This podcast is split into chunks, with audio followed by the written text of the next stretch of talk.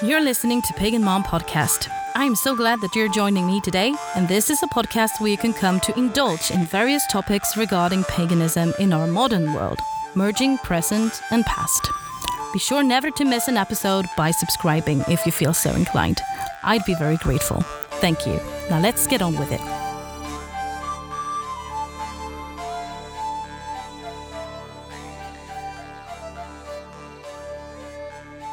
Welcome, lovely listener. This is your host, Pagan Mom, and this is my very first episode. I'm so excited, so let's get into it. I want to invite you to my life as a modern Norse pagan Vala.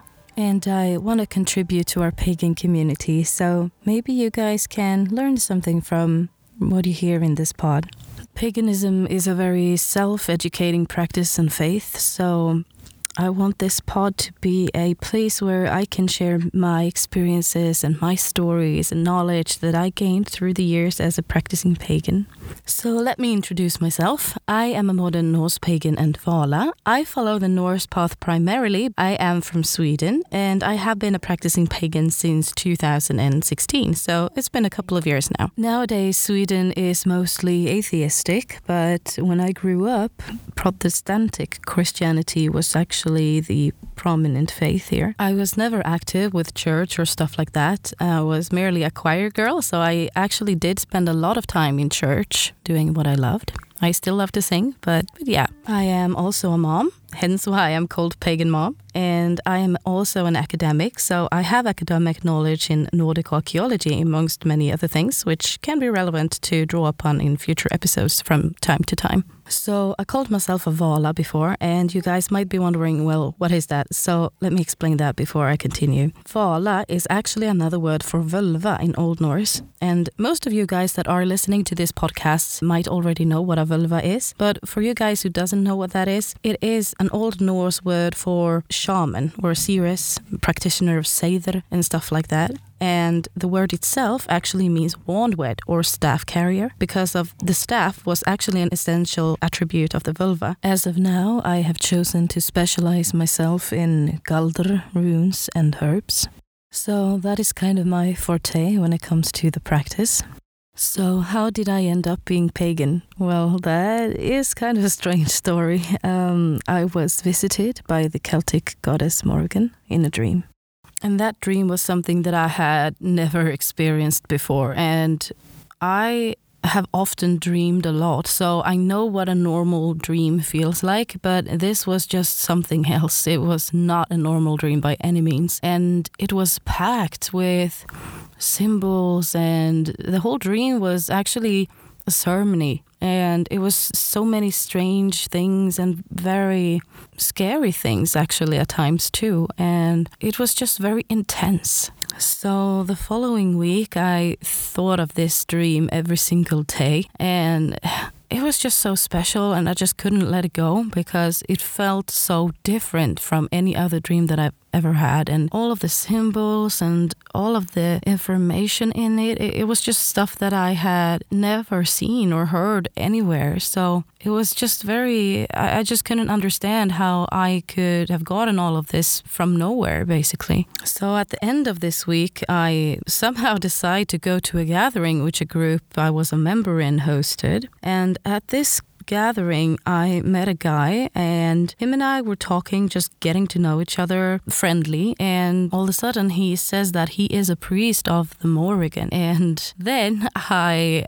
I was just, I didn't know what to say. My jaws dropped. And this group that I was a member of actually had nothing to do with paganism or whatsoever. So, I mean, the chances to stand there and talk with a person who is the priest of the Morrigan uh, is kind of unlikely. But when it comes to these things, nothing really is coincidental, and I have experienced that several, several times from from that on. So.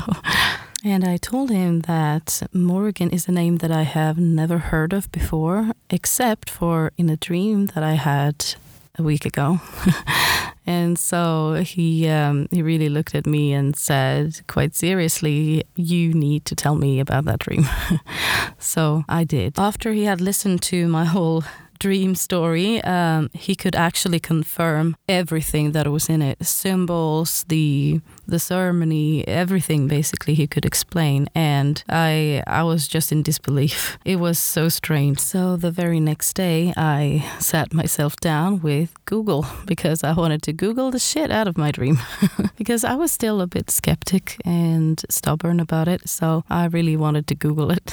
and when I did, I found a lot of information and other people's experiences which were very similar to mine. So at that point, I was saying like okay now i i'm kind of convinced that the the dream was was real and it was actually from morrigan herself so yeah that was really the the starting point basically so I decided to actually go and sit down, light a candle, light some incense, and go into a meditative state to kind of just put the question out there. And I asked if there was any deities near or around me, or and if they wanted to make themselves known, and yeah, questions like that. The word to describe what happened next is just amazing.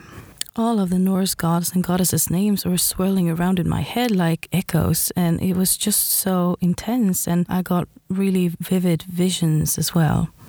The strongest name that was swirling in my head was actually Freya, and Freya is my matron and has been for a very long time now. And uh, it wasn't actually just the Norse gods and goddesses, it, there was one Celtic name, and that was Cernunnos that swirled around, and he is actually my patron. And I am going to talk about those two in a future episode after my little meditation session, I um, I'm thinking of it as maybe it was just my imagination or whatever, and I just took my incense tray, which I had my incense on, to clean it from the ashes, and I pour it all down in the trash bin, and some of the ashes doesn't want to come off, so I'm looking at it, and there was this rune literally glued to the incense tray, and I somehow knew that it was a rune I, I really don't know how or why, but I did realize it was a rune, and I just thought maybe I have forgotten to to dry the little incense plate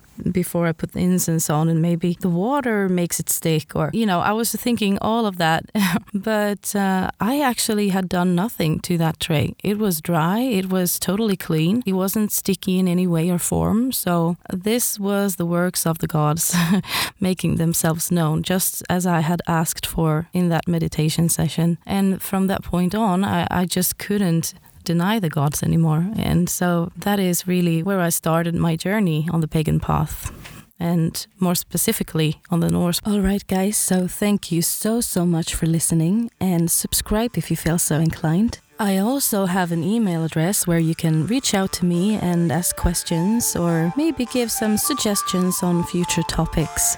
The address is paganmompod at gmail.com.